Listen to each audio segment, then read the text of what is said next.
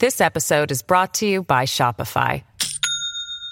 Do you have a point of sale system you can trust, or is it a real POS? You need Shopify for retail. From accepting payments to managing inventory, Shopify POS has everything you need to sell in person. Go to shopify.com/system, all lowercase, to take your retail business to the next level today. That's shopify.com/system.時刻は6時24分です。ここからは須田慎一郎さんとお届けします。須田さん、おはようございます。はい、おはようございます。よろしくお願いします。そして須田さん、昨日の阪神、すごい点の取り合いだったみたいで、はい、まあ、点の取り合いといってもですね、阪神の場合は今季のね、ちょっと大きな特徴なんですけれども、はい、まあ、一発攻勢をかけてどっかん点数取っていくっていうよりも、やっぱり小刻みにね、繋いでいく、ワンチャンスを生かすっていうことで、まあ、阪神らしい、点数の取り方だなと思いますけどね。どうでしょう、しげさん。いや、今年はね、まあ、もう須田さん、交流戦前はこれ独走かなと思ったんですけど、はいはいはい、結構混戦になってきましてね。まあ、ここからはやっぱり岡田監督のこの手腕といいますかね、問われるような感じもするんですけども。そうですね、はい、ああいうふうにですね、まあ、追いつかれた、まあ、交流戦の時にですね、ああいう状況になっていると普通ずるずると言ってしまうんですけども、今年はね、踏みとどまってるなと、ね、岡田効果出てるなと思いますよね。でやっぱり、昨日の試合なんか見てると、その最大の特徴が出ていてですね、5点取られて逆転した後に1点入れて流れを変える、あの1点が効いたんだと私は思いますから ね。やっぱいい展開をねしてますし、はいはい、で、まあ、またメンバーがこれ揃ってくると思うんでね、はい、特に抑えのピッチャーなんかもね、出てくると思いますんで、まあ、そこでまたね、終盤のそうですね、9月に、まあ、勝負になると思いますけども、もう粘り強いですよ今年の阪神は本当に。ね、で、須田さんね、7月のこの時期、はい、高校野球の直前の阪神巨人って結構いつも燃えるんですよね。はい、私もずっと実況やっていて何度も思い出があるんですけども、昔ガルベスが暴れたりね、乱闘があったりとか、本当に、ね、両チームがもうここでね結構やり合って、まあ、阪神の弱い時もね、もうここの巨人戦だから絶対勝つんだというぐらいにもう燃えてやってるんで、これぜひね、これ三立てを食らわしてもらいたいですよね。いや、もう三立て決まったでしょ隠した相手にもう最初、もうなんだ、6月くらいからもう阪神も優勝だなっていうのはずっと言われてますもんね。いやいや、阪神の優勝は決まってるんだけれども、あのままスーッと優勝しちゃったらやっぱりセリーグが盛り上がらないっていうことで。おっしゃる通り。あ、そうなんですね。やっぱりね、盛り上げないといけないんで、一応ですよ、まあ、広島が今2位、肉薄してますね。で DNA がちょっと今落ちてきましたけども、巨人もギリギリまあ踏みとどまってるということで、まあ、4チームぐらいの争いになると、これ面白いですよ。なんか野球を知らないものとしては、もう勝ったら勝つ分いいんじゃないかと思ってしまうんですけど、やっぱりそういう、まあ、接戦の方が盛り上がっていくんですね。やっぱりハラハラドキドキね。だから先ほどね、森本さん言われたようにですね、甲子園球場なぜ盛り上がるのかっていうと、弱いねジャイアンツ相手にですね、勝ったところ何にも面白いですよ、何も。そう、ね、まあ、ある程度ね、ある程度、まあ、ギリギリまでこう追い込まれても、そこからまたもう跳ね返していくというね。信玄さん的にはこの後の阪神っていうのはどうなっていく？僕、阪神は、結構まあ、競り合っていって、最後抜け出すかなと、最終的にね、トータルで、まあ、143試合ですかね、最初に結構貯金作ってるんで、この貯金がものを言うというふうに僕は見てるんです。どうでしょう、須田さん、この見方は。そうですね、ただ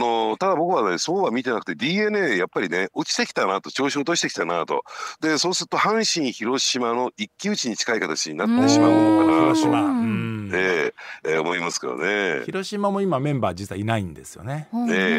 上本っていうね、まあ、本来ね1番とか2番打つような選手は今4番打ったりしてるんで、まあ、それでも勝ってるんでね、新井監督がなかなかやっぱいいですよね。人柄が出ててね、似たような、 なんかチーム構成っていうか、チームの状態になってますよね。だからそのやっぱり監督力で最後に、やっぱり阪神はね、タイガースは抜け出していくんではないかなと思いますよね。岡田さんのキャリアですよ、最初の見方は監督力ということで、じゃあもう十分に阪神については語っていただいたと思うんですが、しげさん、ここでもうニュースに参りましょう。深掘りツッコミ解説に参ります。今日は今更聞けない山崎の疑問も含めまして、須田さんに解説いただきます。よろしくお願いします。最初のツッコミ解説はこちらです。金融庁も動いたビッグモーターの保険金不正請求問題、今後の焦点は。中古車販売大手ビッグモーターによる自動車保険の保険金不正請求問題が世間を騒がせています。昨日、泉真治新社長ら幹部への国土交通省によるヒアリングが行われました。また金融庁も損害保険会社とビッグモーターとの関係について調査を開始したことが明らかになっています。今後の焦点について解説をお願いします。はい、問題発覚からついに今週の火曜日ですね、記者会見行われましたけど、どのようにご覧になりましたか？社長も、なんですね、やっぱりワンマンオーナー社長ということもあって、はい、都合のいいように言いたい放題言ってるなと、言ってることをですね、そのまま額面通りには受け止められないなと思いますね。はい、で、どうしてそういうふうに言うのかというとですね、私ビッグモーターのですね、社員一人一人に配られる経営計画書なる手帳を入手したんですよ。もう入手されたんですね。で、これはちょっと古いバージョンなんですが、社員手帳、社員手帳というものが学生の生徒手帳みたいなね、そういうイメージを持っていただけたらいいと思うんですが、はいろいろとですね、社長からで実はこれは、経営計画書にはですね、社長の署名と捺印が書かれて押されているんですね。で、どういう文言が出てくるのかというと、例えば決められた方針を守り、指示されたことは考えないで即実行する、考えずに実行しろと、実行してから考えろと、上司は部下が実行するまで言い続けるみたいなね、この規律であるとか、で、あとワンストライクアウトっていうのはどういうことかというと、もう一回やったらもうあなたは処分しますよということで、信頼関係を損ねる不正を行った者は懲戒解雇処分にするみたいなね、非常に厳しい文言が並んでるんですね。で、ちょっと笑ってしまってはいけないんですけれども、社内恋愛及び不倫という項目もありましてですね、社内不倫を見つけたら公表、異動、減給、降格する、2度目は転職を勧告する社内恋愛は2度目まで、3度目は転職を勧告する。そう、私もそれちょっと見たんですけど、優しいのか優しくないのかみたいなルールですよね。もうね、社内恋愛まで口出されたらもう相当厳しいですよね。で、これなくすとですね、1万円の罰金が取られるというですね。そうなんですね。で、なおかつですね、ちょっと注目すべきはこの部分なんですね。赤字は悪、店長工場長の価値は一切ないと書いてあるんですよ。で、つまりですね、きちんと黒字を出しなさい、利益を上げなさい、売上を伸ばしなさいということが、徹底して求められているわけなんですね。で、結果的にですね、一番今問題になっているのはビッグモーターのサイドから見た問題点というのは、その利益目標、売上目標というですね、ノルマが課せられているということなんですよ。で、これよく考えてみてください。例えばでね、事故に遭った車が、整備工場に持ち込まれました、で、そこでこれなんとかして売り上げを伸ばさないといけないな、利益を出さないといけないなと言ってもですね、要するに起こっている損傷箇所って決まってるわけですから、それってのはですね、テクニックを用いてですね、売り上げを伸ばしたり利益を増やしたりすることは不可能なんですよ。修理は修理なんですから。で、そういった意味で言うとですね、これちょっと専門用語になるんですけれども、整備工場においてはですね、レバーレート、聞いたことあります？山崎は。レバーレート聞いたことないです。これはですね、工賃の基準なんですね。工賃の基準、つまり、これは整備工場、整備会社によって決まってるんですが、こういった修理については、こういった値段を取りますよ、こういった価格が設定されますよというですね、基準値が決まってるんですよ。これをレバーレートというふうに言っておりましてね、確かにですね、整備工場や整備会社によってはそのレバーレートが上下しているんですけれども、ただ業界団体の決まりで大体同じじような水準に収まるような、うんうん、だって持ち込んだ工場や会社によってその工賃に大きくばらつきがあると、これはやっぱりユーザーにとっては不利益になりますからね、はい、一定程度の水準がおおむねぴったり一致はしてませんけども、要するに大体の水準は決まっているということなんですよ、うんうんうん、でそうするとそのレバーレート工賃が標準工賃が決まっている以上ですね、増やしたりするなんてことは到底不可能なんですね。だからやっぱり利益を出すっていうのは難しいことなんですね。そうですね、うん、ですからじゃあ利益を出そうとしたら売上を伸ばそうとしたら新たに修理箇所を増やしていかなきゃならないんですよ。そうですよね、というのおかしいですけど、はい、で増やしていくということは、いやここもね修理が必要だった、ね、見落としていたけどもここが修理が必要だったっていうんだったらまだしも、はい、ね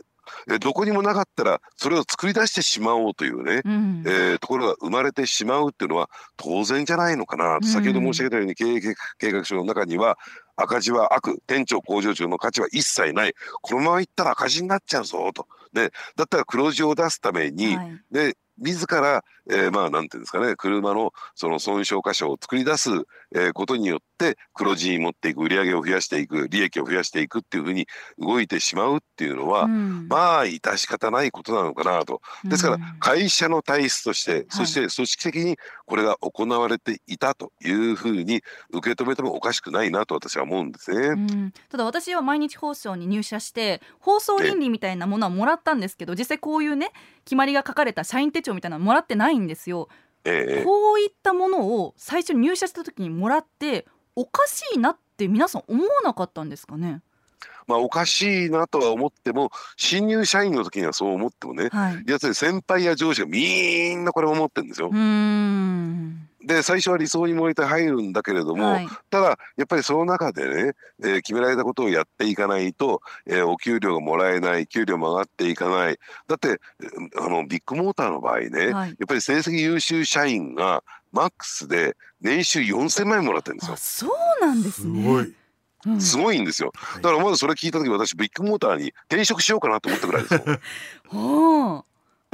でそれに比べてちゃんと守ったこと、ね、目標数を達成しない人は、はい、要するに賃金が安いまま据え置かれるどころかクビになるんですよ。そっか。せっかく就職した会社で、はい、そういう状況になってるとしたら、じゃあ山崎アナはどうしますか、はい、やっぱり先輩がやってる通り上司がやってる通りにしようと思いますよね。そこの会社にいたらやっぱ視野が狭くなってそうなってしまう可能性がありますよね。非常に高いですよね、そうなってしまうね。でまあこれに我慢できないとなったらですね、やっぱり転職せざるを得ないという状況になってしまうんですね、はい、ただまあ今申し上げてきたようなことについてはですね、これまでも、新聞やテレビやラジオで繰り返し報道されてきたことだろうと思うんですよ、はい、ただもう一つですね、実は大きな問題、これまで表沙汰になってない大きな問題がこの、ビッグモーターの一件には横たわっているですね。今まで出てきてる以上の話があるんですね、はいはい、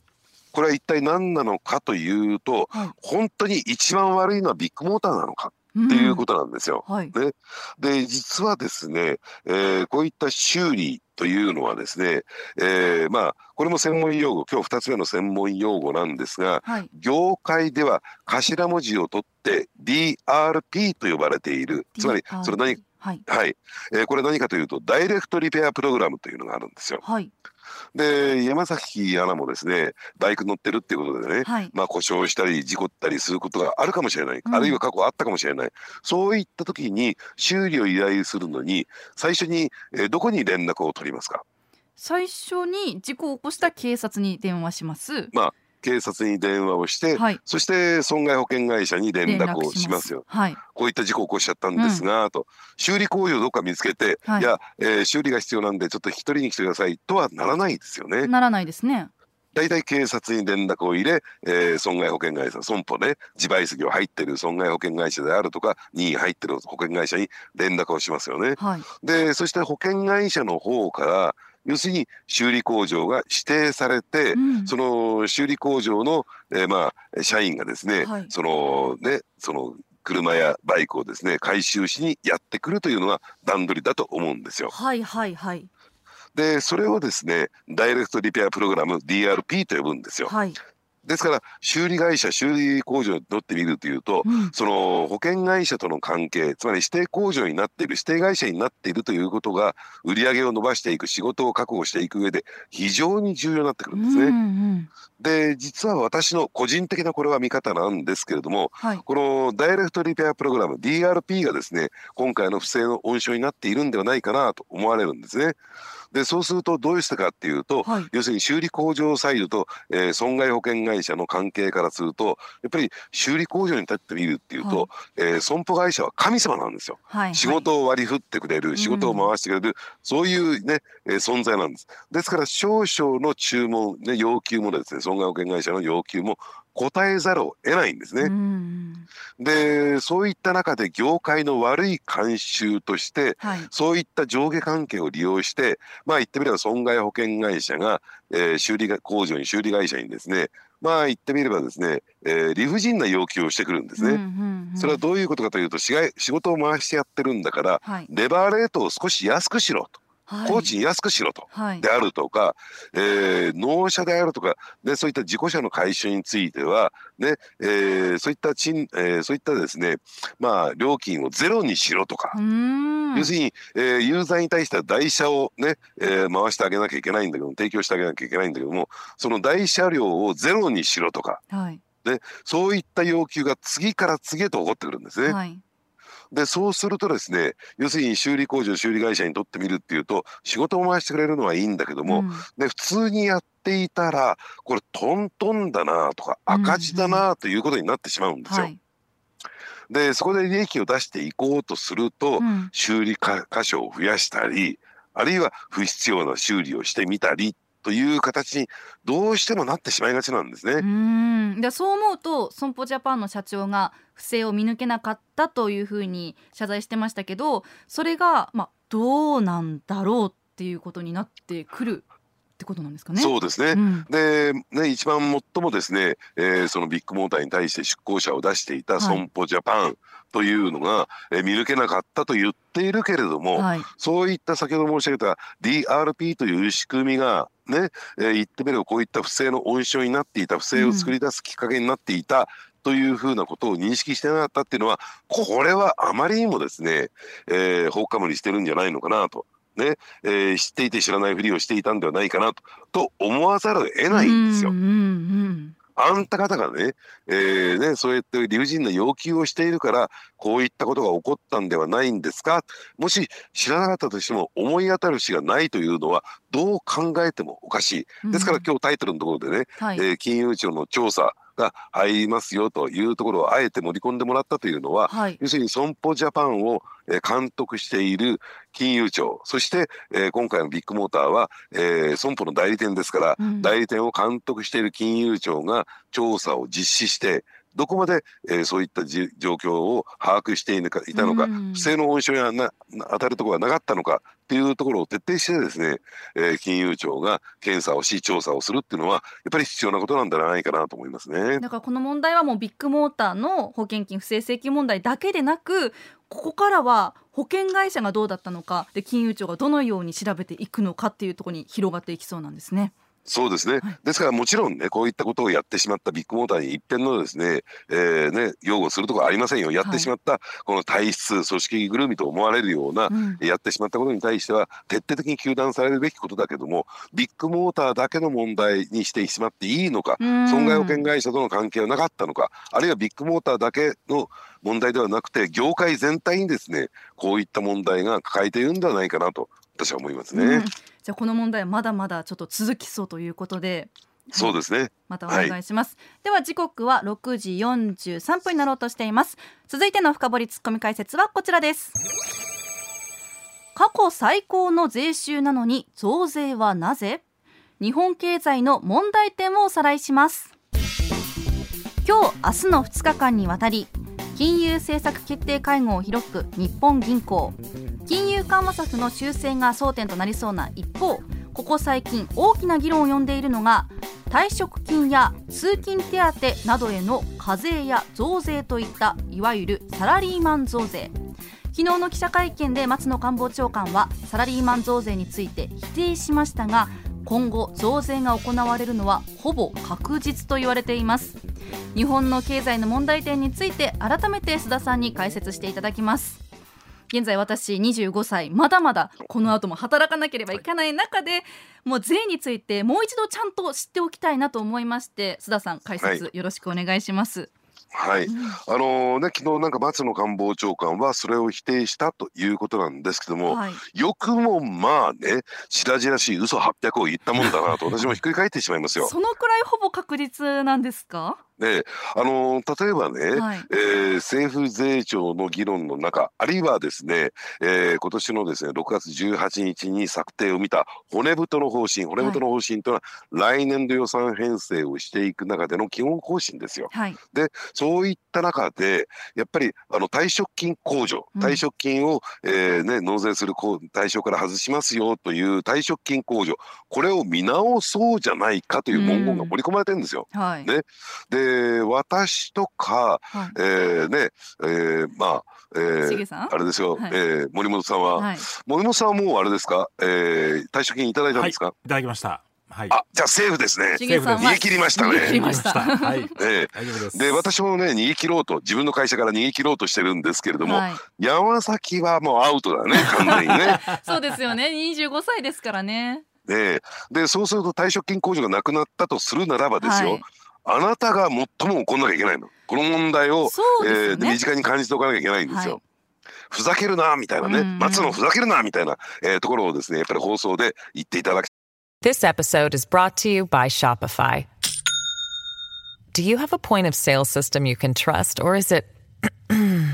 a real POS? You need Shopify for retail. From accepting payments to managing inventory, Shopify POS has everything you need to sell in person. Go to shopify.com/system, all lowercase, to take your retail business to the next level today. That's shopify.com/system.したいなと私は思いますけどね。やっぱ税金っていうのは、自動的に私の場合会社員なので引かれていくので、そういうもんかというふうに思ってしまっているんですけど、やっぱり向き合っていかないといけないことですよね。もちろんです。今あれなんですか、ちゃんと印字された、給与明細っての出てくるんですか。それともネット上で見るんですか。それはネット上でも見られますし、自分で出そうと思えば出すこともできます。もう毎月出すんですよ、毎月出して拡大コピーして机の前にドンと貼っとかなきゃダメですよ。そのくらいしないといけないんですね。だってね、なぜかっていうと、じゃああなたが稼いだ、山崎アナが稼いだお金のうち、税金と社会保険料で一体どのくらいのお金が持ってかれてるかってご存知ですか。どうなんでしょうね。毎月こんなに通帳に入ってくる額は少ないんだっていうのは驚いています。だいたい平均で 47% 持ってかれるんですよ。ほぼ半分。多分我々が入った頃より、相当増えましたよね。倍増してんじゃないかな。倍増ぐらいですよね。それぐらいだと思います。でもその恩恵を受けている感じは私はしていないんですけど。全くないですよね、そこはね。だからそのギャップっていうのにもっともっと、だから、山崎アナが納めた、保険料はですね、社会保険料は、おそらく森本アナの元に入ってってるというふうに最終的にはそうなりますよね。森本さんにご飯に連れてってもらわないといけないんですがおっしゃる通りはい、わかりました、という状況なんですけれども、それに加えてね、もう一つ山崎アナが、生まれてから25歳だそうですね。生まれたこの方ですね、景気が良くなった、いい景気だっていう、その実感したっていう記憶はないでしょ。ないです。昔はバブルで良かったっていう話を聞くことはあっても、今は不景気だよねってずっと言っているイメージです。じゃあ一体いつからそういう状況が続いたのかというと、これ正確に把握できてるんですよ。いつかというと、1991年3月、バブル崩壊なんですよ。でそれ以前から仕事をしていた私とか森本アナはですね、楽しかったですよね、あの頃はね。若い頃ですね、本当にね、若い頃ね、南とか新地で飲み回ってですね、でタクシーで帰ってこようと思ってもタクシーが捕まんないなんていうね、状況があって、タクシー待ちの店なんてありましたよね、当時はね。ありましたね。乗れないんですよ、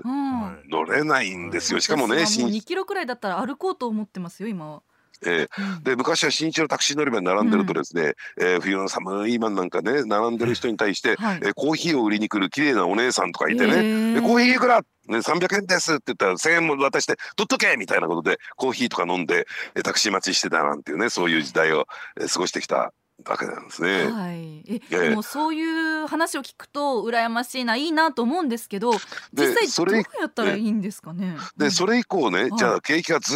っと悪い状況が30年間続いたんだけれども、じゃあ何が一番問題だったのか、何が問題だったと思います？何が問題だった？不景気が不景気を呼んでいるっていうのはよく聞くんですけど、まあちょっと点数を出すとしたらば、50点ぐらいは合格点の60点いかないけども半分ぐらいは合ってるかなと思うんですけども、一番の問題点、これラジオを聴きの皆さんもぜひね頭の片隅に入れといていただきたいんですけれども、いわゆる何が問題だったのかというと、企業や生産者や、この生産者という場合は、農家であるとか、魚を取ってくる漁師さんも含めて、あるいは、ラジオ局テレビ局だったら放送というねサービスを提供してますよね。企業や生産者やが提供している、製品商品サービスを、供給する供給能力よりも、ね、消費者が買う企業が買う需要、これが少ないんですよ。で買ってくれる量が少ないんですよ。そうすると何が、生じるかというと在庫が積み上がる、例えば床屋さんだったら、お客さんがやってきて髪を切ってる時間が短くなって開店休業状態になってしまう、売れ残ってしまうんですね、商品やサービスが。そうすると何が起こるかっていうと、在庫が積み上がってるものですから、少々値引きしてでも売ろうとする、物やサービスの値段が下がる、でそうすると何が起こるかっていうと、当然ですね定価で売ってるよりは企業業績は悪化する、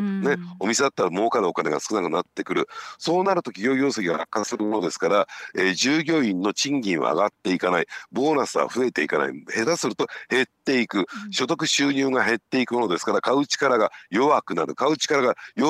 ら売れ残りが増える、在庫が積み上がる、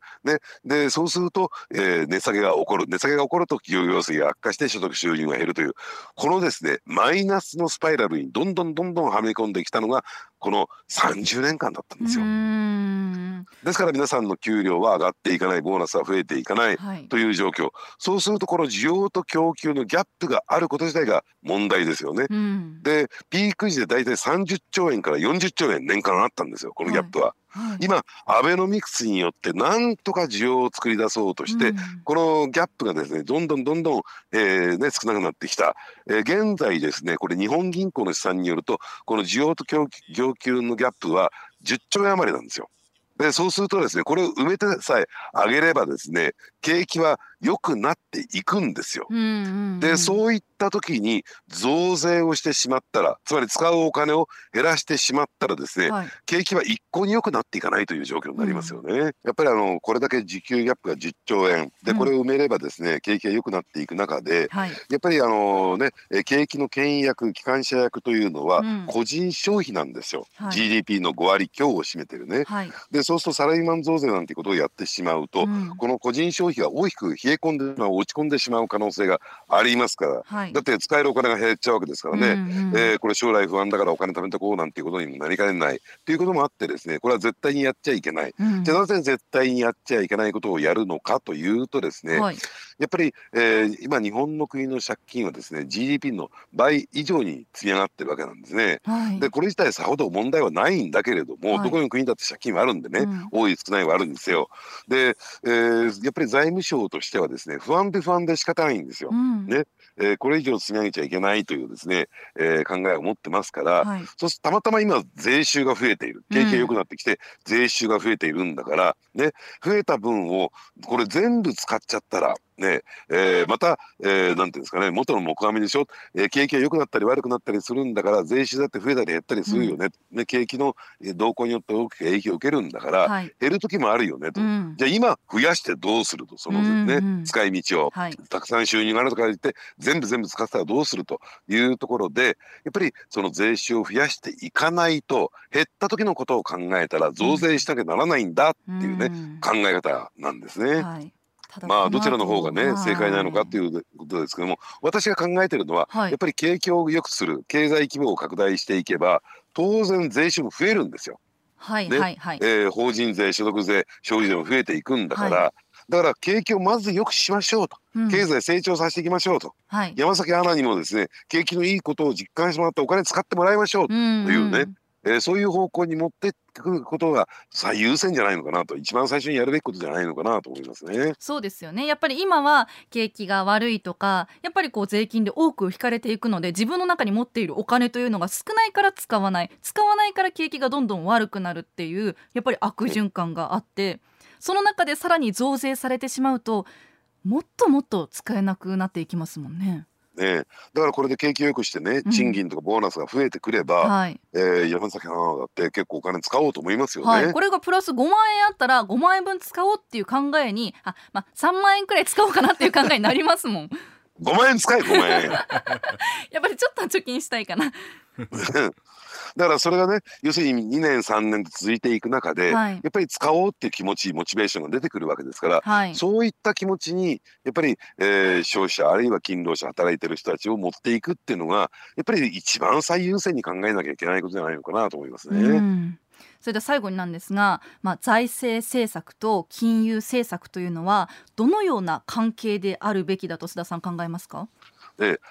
政政策ってこれ何かって言ったら、はい、やっぱり景気が悪い時に財政出動して、つまり国がお金を使って、はい、さっき申し上げたね、需給ギャップを埋めていきましょう、これが財政政策なんですよ、はい、だからこれをやって、要するに景気を良くしていこう。そして金融政策って何かって言ったら、要するにお金を使いやすい環境を作ることなんですよ。低金利にすれば住宅ローンを組もうかな、ローンを組んで自動車を買おうかな、ローンを組んで家電製品を買おうかなということになっていきますよね、はい、ですから環境を整備するのが金融政策、使いやすくするのが金融政策、はい、そして景気を良くするのが財政政策、うんうん、だからこれが車の両輪で進んでいかないと景気は良くなっていかない、はい、今金融政策だけ、片側の車輪だけを動かしているような状況なんですね。だから、はい、財政政策をやるべきだと思いますね。国は金を使うべきだと思いますね、うん、両方を良くしていかないと景気は良くなっていかないっていうことなんですね。そうですね。おっしゃる通りですね。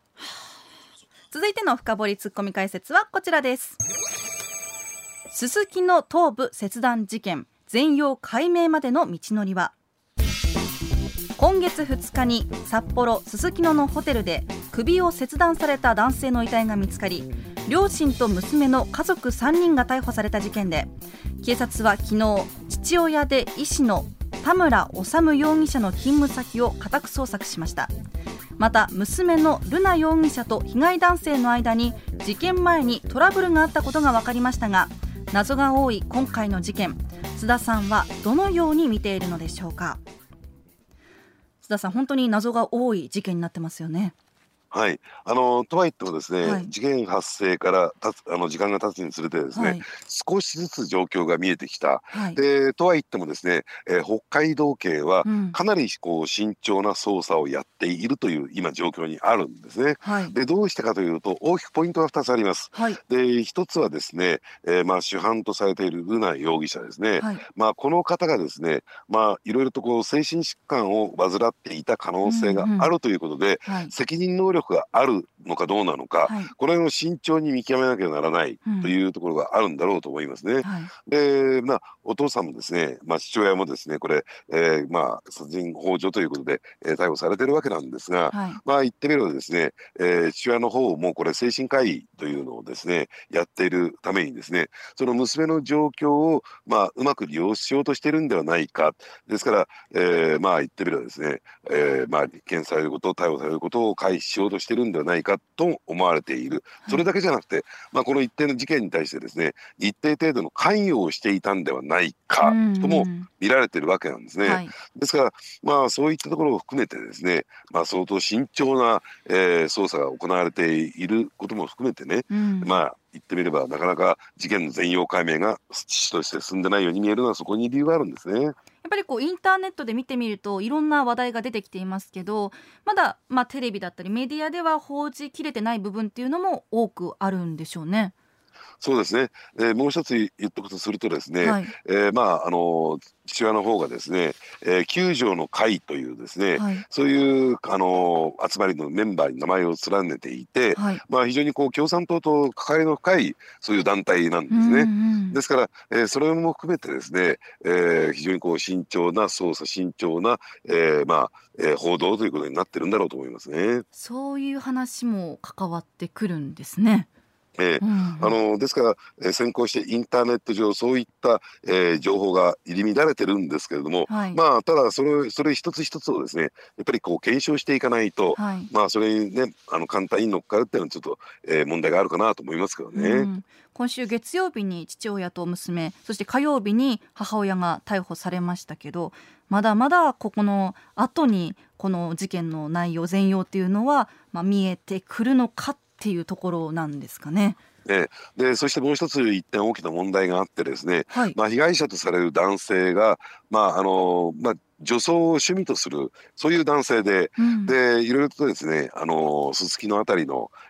方々にお話を伺ってみるとですね、はい、私も3人ほどの方に話を伺ったんですが、はい、すすきので仕事をされてる方にね、かなり有名人だったらしいんですよ、その女装を趣味とする、人としてはね、はい、その辺の、最近の、話で言えばですね、 LGBT 問題にもですね関連しかねないということもあってですね、そのあたりもその、捜査が慎重、報道が慎重になっている一つの要因ではないかなと思いますね。うんうん、今インターネットの中で話題になっていることがこの後どういうふうに出てくるのかというのも注目して見ていきます。そうですね、ということで須田さん、解説ありがとうございました。はい、山崎京香のエーナー MBS ラジオがお送りしています。コミニュースランキング、時事問題から芸能、スポーツまで突っ込まずにはいられない注目ニュースを独自のランキングでご紹介。ランキングを紹介する前にまずはスポーツの話題から。昨日甲子園球場で行われた阪神対巨人の試合は阪神が終盤に逆転勝ち、敗れれば広島の結果次第で2位転落の可能性があった中、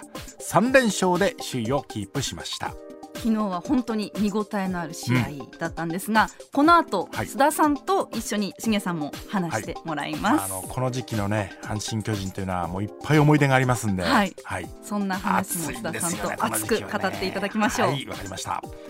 そしてサッカーの女子ワールドカップは26日、なでしこジャパンが1次リーグ C 組2戦目を戦いまして、コスタリカに2対0で勝利。日本は勝ち点を6に伸ばし、4大会連続となる決勝トーナメント進出を決めました。なでしこジャパン、はい、活躍してますね、はい、頼もしいですよね、うん、はい、先週ね、上泉アナウンサーが、はい、決勝に行ったら放送権どないすんねんみたいな話をしてたんですよ、はい、毎日放送が買った方がいいんじゃないかみたいな話をしてたんですけど、はい、実際にね、もう本当にこれからもっともっと注目していかれるでしょうし、私たちも注目していきたいと思います。以前これ優勝してるわけでね、うん、サッカーの、男子の歴史のあるワールドカップでこれ優勝したらえらいことになりますよね、はい、これはもう国を挙げての大騒ぎになるんですが、うん、女子はもうすでに優勝してるわけですから、はい、これはもう女子またもう一回、過去の優勝というのに、うん、今さらにもう2回目というのをね、今回重ねてほしいなという気がいたしますけどもね。はい、さあそれではニュースランキングに参りましょう。まずは第5位。政府は昨日、感染症対策の司令塔となる内閣感染症危機管理統括庁を9月1日に発足させる方向で調整に入りました。政府関係者が明らかにしたもので、危機管理庁は内閣官房に置き、トップの内閣感染症危機管理官には官房副長官が就任。政府行動計画の立案や総合調整を一元的に担います、うん、コロナウイルスもそうでしたけど、はい、どんな感染症がこれから感染拡大していくかわからないですし、そういう時に足並みを揃えて、うん、もうすぐに対応できるようにしていくってことは大切ですもんね、前回っていうかこのねコロナのスタートの時にちょっとこうね乱れだったっていうのもありましたんでね、うん、はい、万全にと、備えあれば憂いなしということではないかと思います、はい、続いて第4位。マイナンバーをめぐる相次ぐトラブルを受け、閉会中の国会で審議が行われ、河野太郎デジタル大臣は2024年秋に健康保険証を原則廃止する政府方針に変わりはないとの認識を示しました。うん、もう秋といったら1年と少しなんですが、ね、はい、私病院でマイナンバーカードを実際使ってるんですよ。皮膚科に最近通っていて、その時に使ってるんですけど、はい、周りの方見てみるとやはり使ってる方っていうのはいないんですよね。いないんですか。うん、そういう中で本当に1年ちょっとで変わっていくのかなっていうのは正直あまり実感はないですでしょうね。うん、まあ、うちも母がですね、ちょっと足が不自由で施設に入ってるんですけれども、はい、うん、まあ、これ本人じゃないとまずマイナンバーカード受け取れませんよね。うん、これどうするのかっていうのもあるし、じゃあまあ次またそのカードに、いろんな情報をまあ入れなきゃいけないっていうのも、はい、これも自分でやらなきゃいけないんですよね。で、まあ、変な話ですけど、果たしてじゃあその暗証番号をちゃんと覚えられるかっていう不安もある。うん、まあ、この辺実際に一番多く使う多分年代だと思うん で、はい、こういう人たちが使いこなせるかっていうのを、うんうん、もしくは、まあ、我々私はまあ母の代わりはできますけども、はい、それはできない方も当然いらっしゃると思うので、はい、まあ、そういう方の代わりを誰がやるのかとかね、うん、そんなことも含めてこれってそんな単純な問題ではないような気がするんですけど、ね、気がしますね。はい、では続いて第3位。日本維新の会の馬場伸幸代表がインターネット番組で共産党についてなくなったらいい政党だなどと述べたことに関し、信念を持って発言していると述べ、撤回しない考えを示しました。うん、うっかりそういう言葉を言ってしまったというわけではなく、信念を持って発言した、うん、共産党に対して維新は強い批判を持っているのではないかという感じる発言ですが、うん、そうですね、なんかこう野党は手を合わせてっていうイメージが私はあったんですけど、そうですね、そういう構造から変わってきてるのかな、まあ、これからどうなっていくんだろうって。野党の足並みは揃ってないし、うん、揃わないんじゃないかなっていう気はしますよね。はい、まあ、次の選挙いつあるか分かりませんけどもね、うん、まあ、一番早くて秋とは言われてますが、うん、実際どうなんだろうなという気はしますよね。うん、はい、続いて第2位は、札幌市のすすきの地区にあるホテルの一室で頭部のない遺体が見つかり、札幌市の職業不詳田村瑠奈容疑者ら一家3人が死体損壊などの疑いで逮捕された事件で、ホテルの室内からは被害者の男性と一緒にいたとみられる瑠奈容疑者の指紋が検出されなかったことが捜査関係者への取材で分かりました。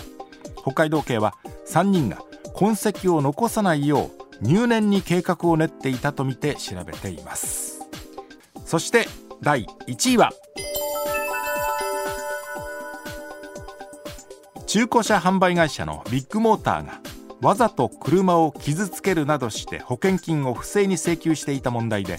昨日国土交通省による聞き取り調査が行われ、ビッグモーター側は理解は得られたと述べました。以上、ツッコミニュースランキングでした。